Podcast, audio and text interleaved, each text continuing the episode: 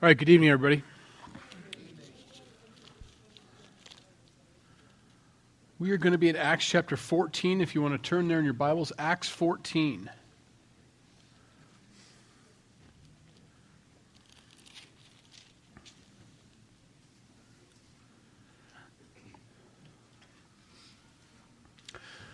Dr. Luke is faithfully documenting the first missions trip of Paul and Barnabas as we track them and follow them from city to city, preaching the gospel wherever they go. Last week, with John Mark leaving them in the middle of the mission trip, or actually right at the beginning of this missions trip, um, it's just these two guys now. Uh, son of encouragement, that'd be Barnabas. And then you've got Saul, um, who is now Paul. He's been changed, but he was uh, He's a very fiery guy. He was a fiery guy before the Lord got a hold of him, and he's still a fiery guy after God got a hold of him, just in the right direction now, which, uh, you know, is always encouraging to us parents, right? Uh, he got a crazy kid, but he's going to be a crazy kid for the Lord someday. That's what you're hoping. So, um, Saul or Paul is God's crazy kid. And he's very bold, very bold, and when he shares the gospel. And I want to as we follow this to see that Barnabas is doing it as well, even though he's called son of encouragement, even though he is the guy that brings along John Mark, the young guy. He is the guy that goes and gets Paul, you know, when he's been left out of the loop as far as the ministry goes. And even though he is the guy later on in chapter 15, which will be next week, that he goes and takes uh, this John Mark under his wing, he's still a very bold preacher, enough to the point where he gets kicked out of the cities just as much as Paul does. As we see this in chapter 14, as the gospel is preached to the entire crowd, some get saved and some don't. That's very important to remember when you're in ministry. You're all in ministry. Every one of us is in ministry. every one of us has a specific calling from God. I know what mine is. You should know what yours is, or at least be praying about what yours is. But we all have ministries. Nobody's in the ministry, and I'm not in the ministry. We all have a ministry. But keep that in mind. It doesn't matter which part of the body you are, what your role is, or your responsibility. Sometimes things work, sometimes they don't. And it's not your responsibility. Your responsibility is to preach the truth, to be bold for Christ. So, in verse 1 of chapter 14. Now it happened in Iconium. They remember they got kicked out of the last place uh, by the rulers and they shook the dust off their feet like they're supposed to. And the disciples were filled with joy and with the Holy Spirit. Now they've moved on to Iconium, another city. That they went together to the synagogue of the Jews and so spoke that a great multitude both of the Jews and of the Greeks believed, but the unbelieving Jews stirred up the Gentiles and poisoned their minds against the brethren. Therefore, they stayed there a long time, speaking boldly in the Lord, who was bearing witness to the word of his grace, granting signs and wonders to be done by their hands. There's a lot there. I'm going to unpack this slowly, I think. First of all, he goes to the Jews. They go to the Jews. That's their first that's how they operate. That, that's their open door to the community. They, it's like an open mic on Saturdays at the synagogues. And when new people or new Jews would come into town, they'd say, Hey, do you have anything to share? Some, some encouragement. They, there's usual stuff they do on Saturday, but then, hey, you guys got to want to share something. You bet. Love to tell you about the Messiah in Jerusalem. You've heard about Jesus. We're here to tell you we are witnesses. And they would go on and give them the whole gospel. And this was exciting to some and not so exciting to others, but they would always go to the synagogues first. That was their door, that was their way in. So they spoke in such a way, it says there, that a great multitude, a huge multitude, now I don't know how busy synagogue was, but a great multitude heard this, and many believed. Many got excited about the Lord, but many didn't. They're all hearing the same words. They're getting the same power of the Holy Spirit coming off Paul and Barnabas, however you want to look at that. I don't want to get weird on you. But whatever it is that they're hearing, they're hearing two different things. One person's rejecting it utterly, and the other person's accepting it. And those who received it gladly are totally blessed and blown away, and the others are just angry and they get mad. And that's just common. And if that was common for Paul and that was common for Barnabas, I mean, these are some big guys, right? It's going to be common for us too, and to not be discouraged at that. It's common. That's how it is. Jesus says, I didn't come to bring peace. You know? We, we, we, the world doesn't understand that because they don't study scriptures. They don't like the parts that they don't like. And so they don't read the whole counsel of God. But Jesus said specifically, I didn't come to bring peace. I came to bring a sword. I came to separate people. You're either for me or you're against me. I'm here to let you know here's the truth. In love, you're either for me or against me. And if you're not for me, you are against me. There's no middle ground. There's no neutrality. There's no, uh, I'm going to see what happens kind of thing. If you're not on my team, then you're not on my team. You're on the other team. And so don't be surprised that when we preach Jesus, that sides are chosen. People pick their side. It's important when I come to God's word that I pick a side. Is that side, am I going to land on the side of God on this? Even though the spotlight was shining on me, you know, I don't like that. I don't think anybody likes that. Nobody likes to be criticized, you know. We even say we like constructive criticism. I don't like constructive criticism at all. Honestly, as a human being, as a man, I want you all to look at me and say, that was perfect. And that's it. That's all I want you to say. And I want to walk away from that with that feeling. You're right. I am perfect. I'm glad you see that, you know. Nobody likes to be criticized from each other. But if you can come to God and get to know who He is and understand who Jesus is, for some reason, and I don't know how He does it, but He is so good at criticizing me that I love it. I, I take it. I'm like, ah. Oh, you're right, that's me. And he's slapping me on the back. He goes, Yep, that's you. And that'd offend me if you were doing that to me, but not when he does it. I love God. I love Jesus. I don't mean that in the kind of the, uh, don't we all just, don't we all love Jesus? No, no, no. I mean, I just love everything about him. I love the way he talks to me. I love the way his word speaks to my heart. I just love the way he does the things he does. It's just amazing that I don't get mad at him ever.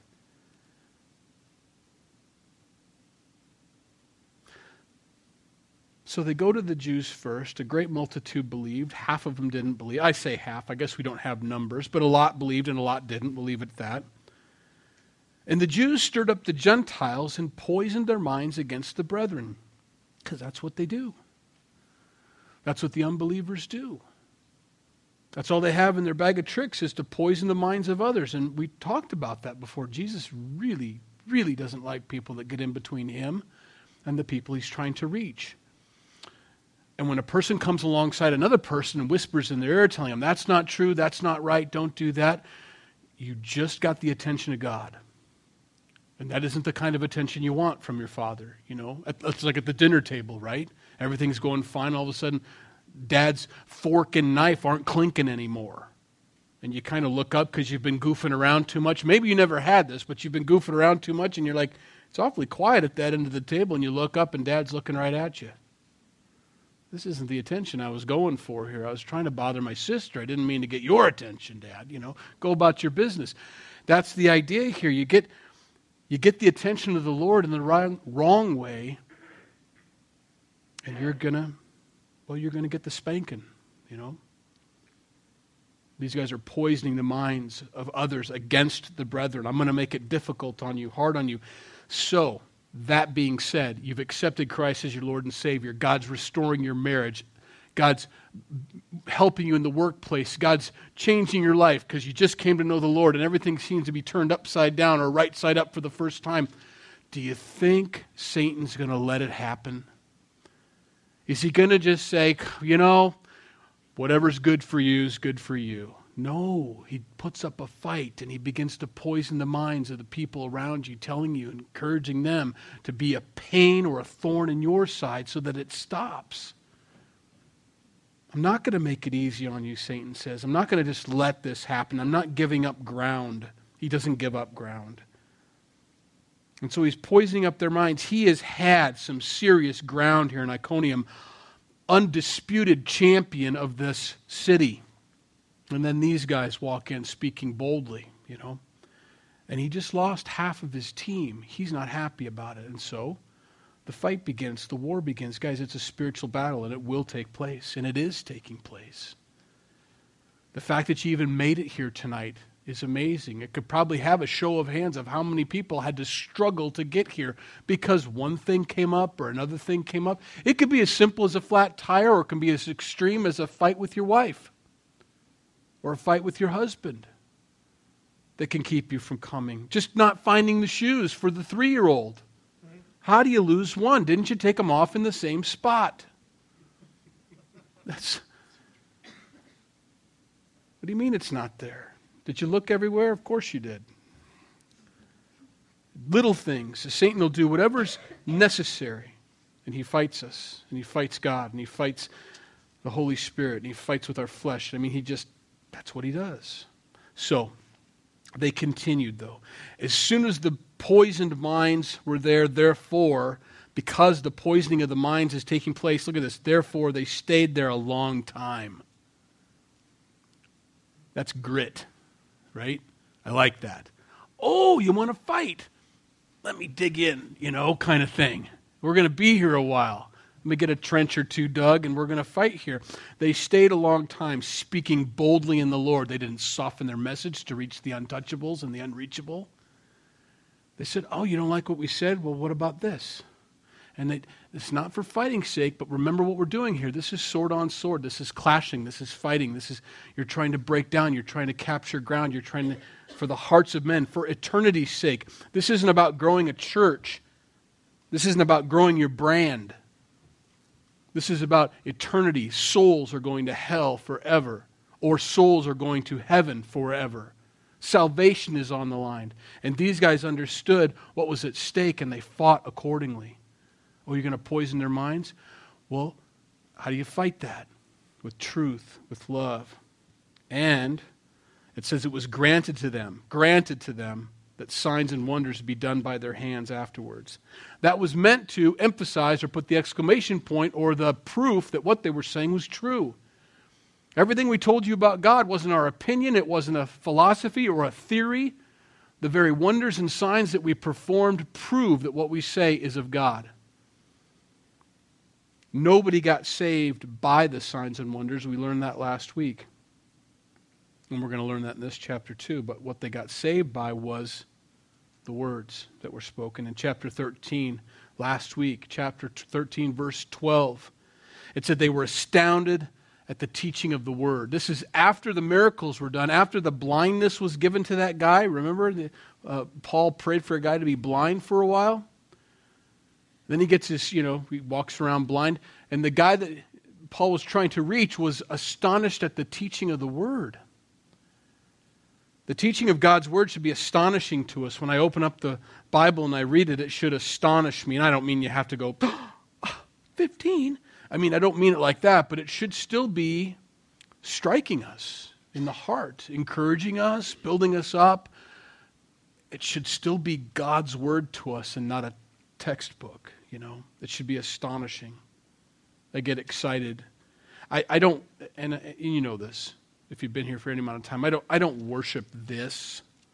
This is just ink, paper, and some leather arranged in a way that I can understand the heart of God and His Word. You understand that? So, like when this gets all used up, I write in the margins and I fill it up. When I'm done, I throw it in the trash can. There's no ceremony.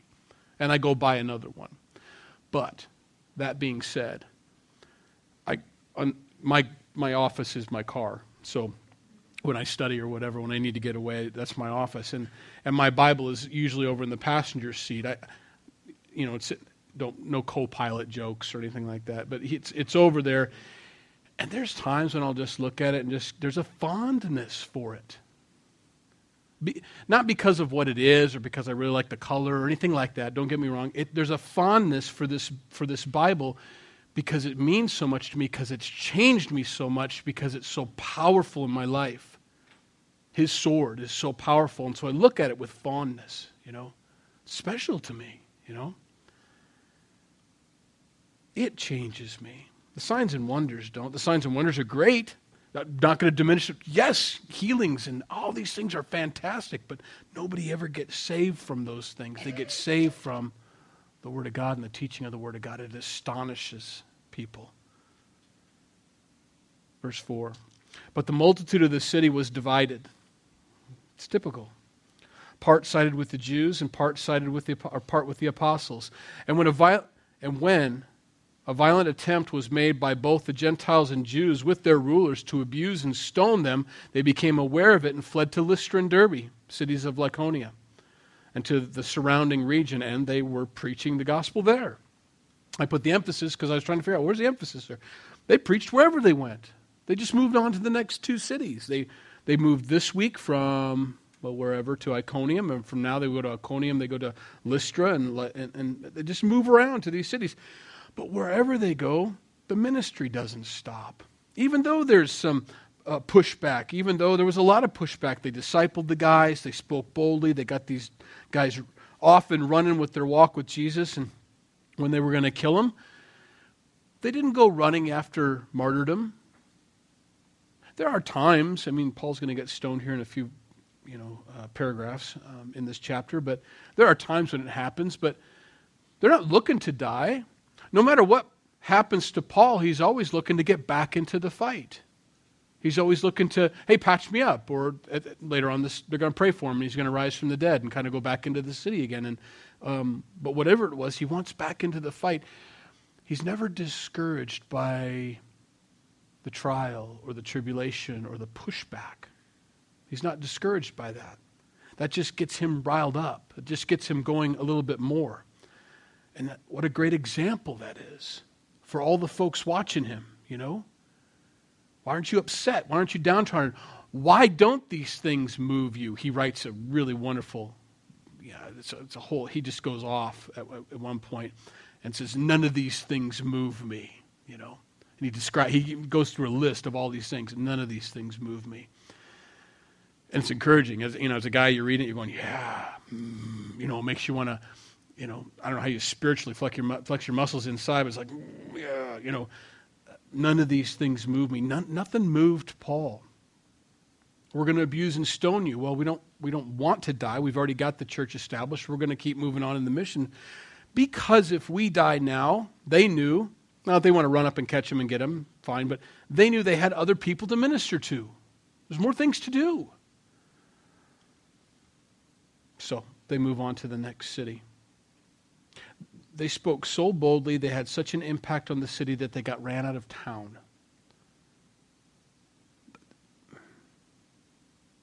So, sometimes I wonder if, um, well, I don't need to wonder about it. I think it's a fact.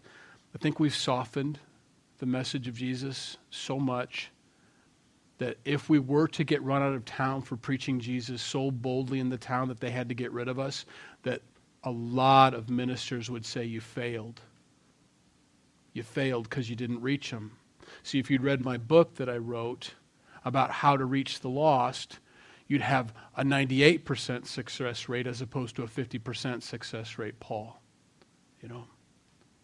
He must have done something wrong if they kicked him out of town because uh, what good does that do anybody? Look at all those lost people that didn't get to know Jesus because you had to be so bold and so upfront and so in their face all the time. You know? Now, Paul was never offensive to be offensive. Very important. I don't, I don't want to just be a brash, irritating person. If I am, that's all me. That has nothing to do with the Holy Spirit. I can be that way sometimes. But I don't want to do that on purpose in the name of Jesus. Did I offend you? Good. Job done. No, I want to reach the lost. And in so doing, if I'm so steadfast in the truth, so unwavering in my speech, and what I believe, that it offends you, that's fine. That's the idea behind it. They were so unwavering. We will not bow. We will worship Jesus. He is the Messiah. We have no doubt about it. How could you be so confident? You're so arrogant. You're so prideful, Paul. No, I just know what I believe. It may look like arrogance to you, it may look like pride to you, but it's confidence in whom I trust. Are you confident in Jesus? Or do you waver? You know, do I waver when someone comes up to me and says, So is Jesus, are you one of those guys that believes that Jesus is the only way, the only truth, and the only life? Do you hesitate and say, Well, um, inside you want to say yes, but maybe outside you're like, How do I soften this? Because I know if I just look at him and say, Yep, that's not going to go well. I might offend. I might divide. I may never have another conversation with this person. I want to make. It's not arrogance. It's not pride. It's confidence in the one you believe to look a person in the eye and say, Absolutely, I believe that Jesus is the only way to get to heaven. He is the way, the truth, and the life, and that no man will come to the Father but by him. And if you don't have him, or if I don't have him, neither of us are going to heaven. But if we do have him, we will go to heaven. Bold, confident isn't pride and arrogance, it's, it's assuredness. So they got kicked out. The son of encouragement, Barnabas, gets kicked out with Paul. And in Lystra, a certain man with, without strength in his feet was sitting, a cripple from his mother's womb who had never walked. This man heard Paul speaking. Paul, observing him intently and seeing that he had faith to be healed, said with a loud voice, Stand up straight on your feet. And he leaped and walked. This has happened before, hasn't it? But this is this is Paul's turn. Before it was was it Peter and John, right? Went up to the hour of prayer and this is someone else. Now, when the people saw what Paul had done, they raised their voices, saying in the Lycaonian language, very important. Paul and Barnabas don't know the Lycaonian language. All they see is the people speaking in another language, all excited. And they're like, Yes, isn't this great? This guy has never been able to walk, and now he can. Praise God. Isn't he awesome? And they're all excited, but they're excited for two different reasons. So, in the Lycaonian language, they say this The gods have come down to us in the likeness of men. But to them, it sounded like blaga, blaga, blaga, blaga, blaga. You know, they're like, Yeah, blaga, whatever, dude. God is awesome. They're not thinking, or they're not, they're not connecting here. And Barnabas, wait, and Barnabas they called Zeus, and Paul Hermes, because he was the chief speaker. Then the priest of Zeus, who's t- so this is going on for a long time, so long that someone's run and told the priest of Zeus's temple in the city that the gods have come down to us, and this priest is going to come out with a sacrifice here to offer it up. Whose temple was in the front of their city, brought an oxen and garlands to the gates, intending to sacrifice with the multitudes. Now, this is when Paul and Barnabas get a clue. Everybody's excited. Where are you going? Oh, they're going to tell other people about the Lord. They're all going to come here and listen. And you know, and it doesn't hear what they're saying. And all of a sudden, this priest is coming down with this sacrificial ox with this big garland around it, you know, and they're like, hmm, this isn't exactly what we thought. So, but when the apostle Barnabas and Paul heard this, they tore their clothes and ran in among the multitude, crying out and saying, Men, why are you doing these things? We also are men with the same nature as you, and preach to you that you should turn from these useless things to the living God, who made the heaven, the earth, the sea, and all the things that are in them, who in bygone generations allowed all nations to walk in their own ways. Nevertheless, he did not leave himself without witness, in that he did good, gave us rain from heaven and fruitful seasons, filling our hearts with food and gladness and with these things, they could scarcely restrain the multitudes from sacrificing to them. That just got them more excited. So they see this priest coming down with the, and they figure out what's going on, and they run in, and in true, Jewish form, they tear their clothes. I mean, that's like old school Jew, right? They're ripping their clothes, going, you know, kind of thing, to show also their flesh. You know, we're just men. We're not glowing underneath these clothes. But that's what they would do. When there was such a blasphemy spoken, the, the, what they thought was blasphemy, they would rip their clothes. They would tear their garments, you know, in anguish. Oh, I cannot believe it. And that's a humbling thing. Look at me, I'm broken. These are really valuable, but they're nothing compared to you, Lord. That's the idea. So they're, they're, they're doing this. They're pulling their, they're shredding their clothes, going, no, no, no, we're just men. You know, don't do this. And so they try to explain to him, but look what they say. Look at how they explain it to them. No, no, no. We're trying to deliver you from these useless things. That's a bold thing to say to someone whose life is wrapped up and revolved around it, you know? No, I'm trying to deliver you from that useless thing. That whole temple that you guys spent all that money on building for Zeus, it's useless. Everything you've ever done for that God in that temple that you made is absolutely useless. That's a hard thing to hear. He doesn't pull any punches. There's no, well, let's talk about this. Let's let's build a relation. Eh, eh, eh, don't get me wrong. There's nothing wrong with building relationships and working your way towards these truths, but this is a point where, look, guys, we're here to tell you about Jesus and and and know what you do isn't okay and it's not the same and jesus isn't going to join that and we're not a part of that and it's not just a, a better understanding of what you've currently been doing we're saying like paul knows about his past it's all dung.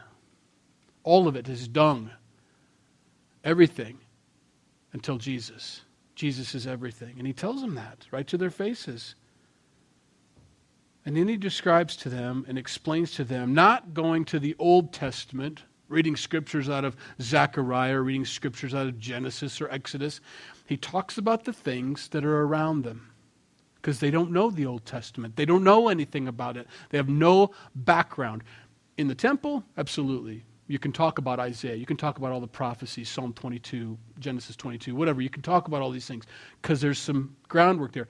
These guys, we're Greeks. We worship Zeus and Hermes. Okay, hold on, hold on. He made the sea. He made the earth. He made all the things that you see. Those are the witnesses all around you, the rain that comes. He showed you those. He made that stuff for you. He made that for you.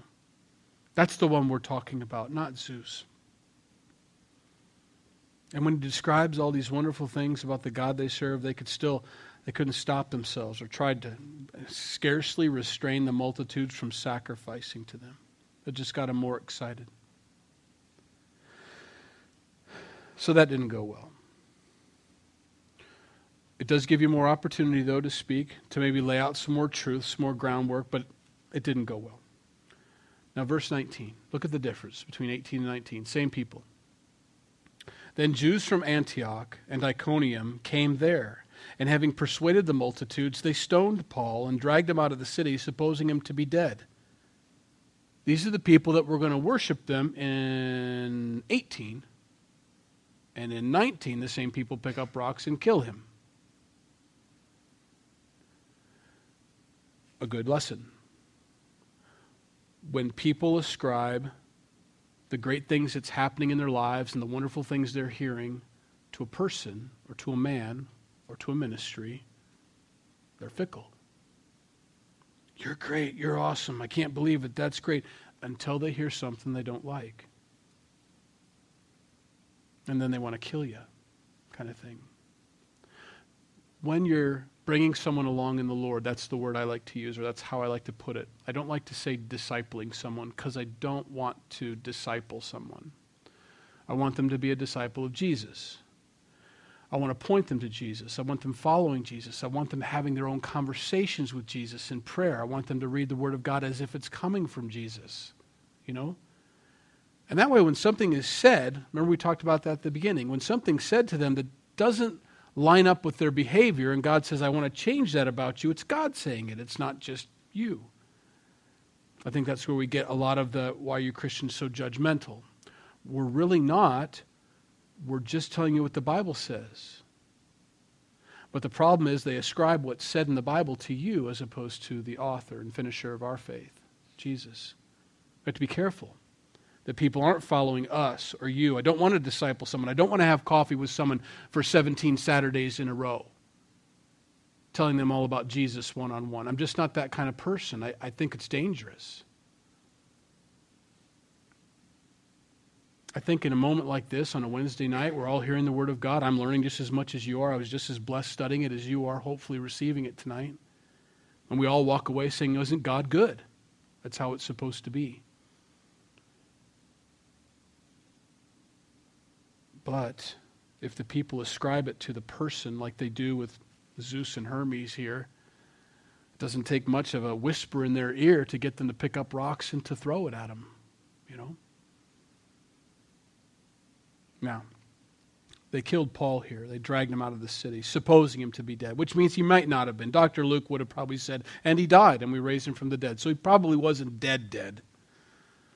That reminds me of Princess Bride. He's not dead, dead. He's not all the way dead. He's mostly dead. Anyway, sorcery. We probably shouldn't talk about that. supposing him to be dead. Now, here's the thing. Paul writes about this. In Galatians 6:17, he says, "I bear the marks of Jesus." He certainly does. And can you imagine as he's being stoned by people, what do you think's running through his mind? Now, you remember when he made that guy blind last week? He was probably thinking of what? When he was blind. As he's getting stoned to death, what do you think he's thinking about? Stephen. Absolutely. This is what Stephen went through. I wonder if I can do it like Stephen did it. This really hurts. I can't believe Stephen had the face of an angel. I don't know what he was thinking, but I can't imagine he wasn't thinking about that. 2 Corinthians 11 25, 2 Corinthians 12 describes the vision of heaven. Paul says, I knew such a man that was caught up into the third heaven. What he means by that, obviously, is the blue sky, space, black sky, and then beyond the third heaven where God is outside of both of those realms.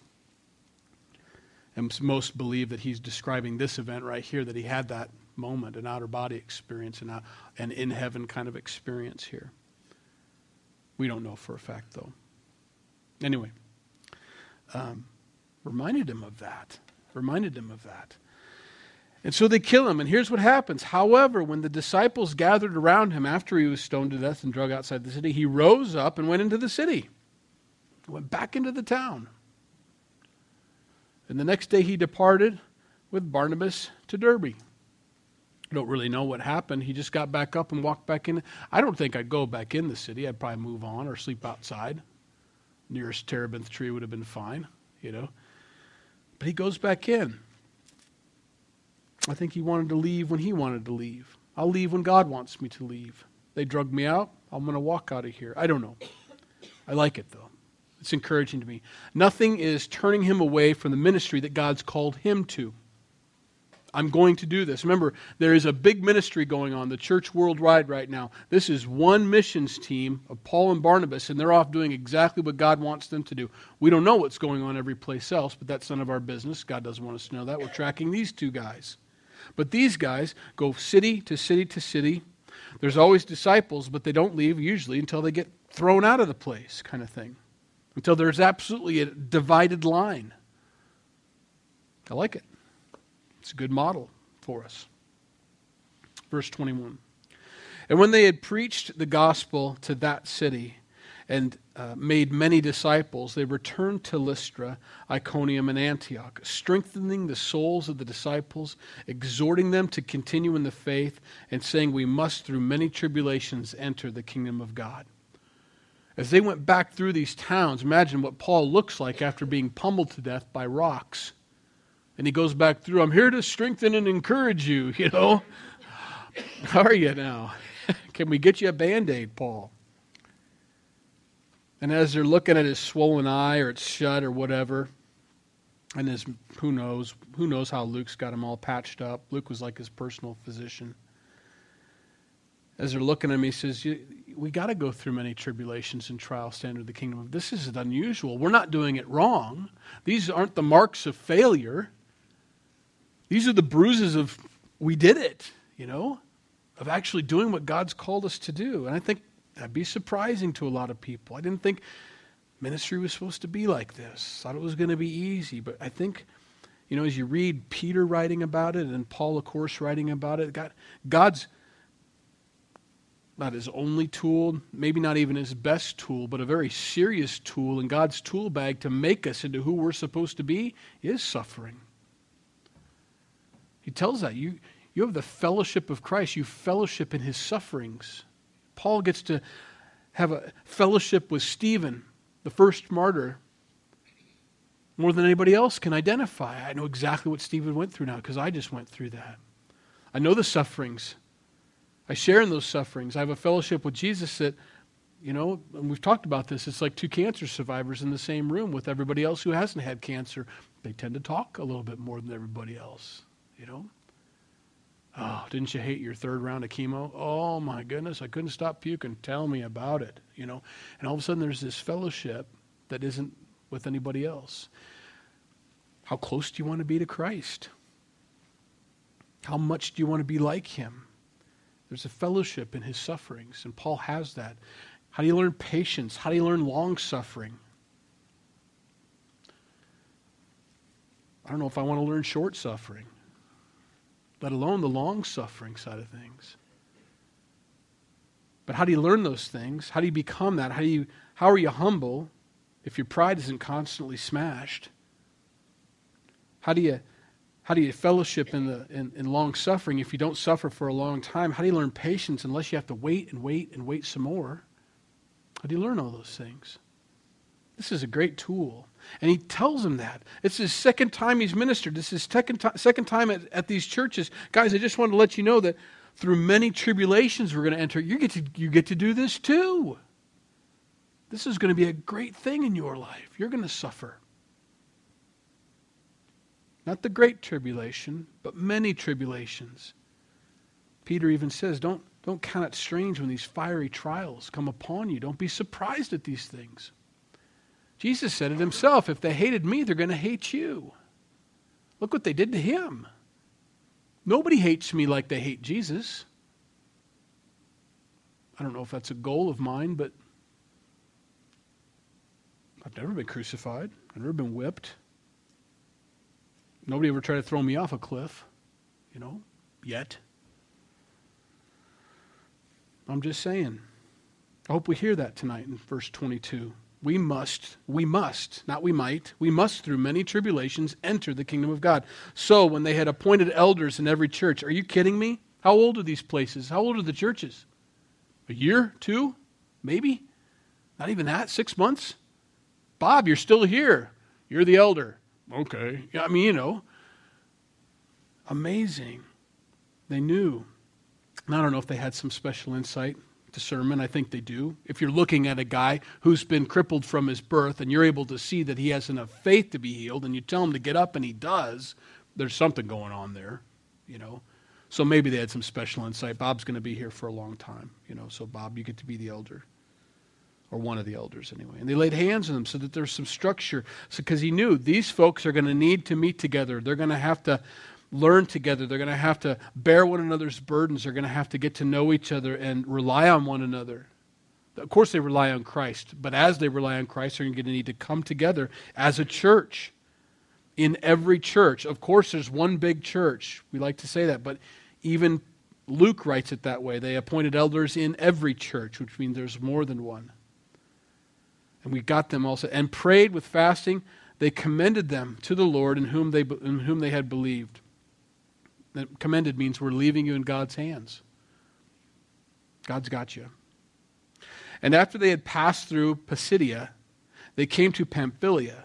Now, when they had reached the word, uh, preached the word, excuse me, uh, in Perga, they went down to um, uh, Attalia, Attalia, maybe. From there, they sailed to Antioch, where they had been commended to the grace of God for the work which they completed. So they made it all the way back. First missionary trip. They're back home now. They're back.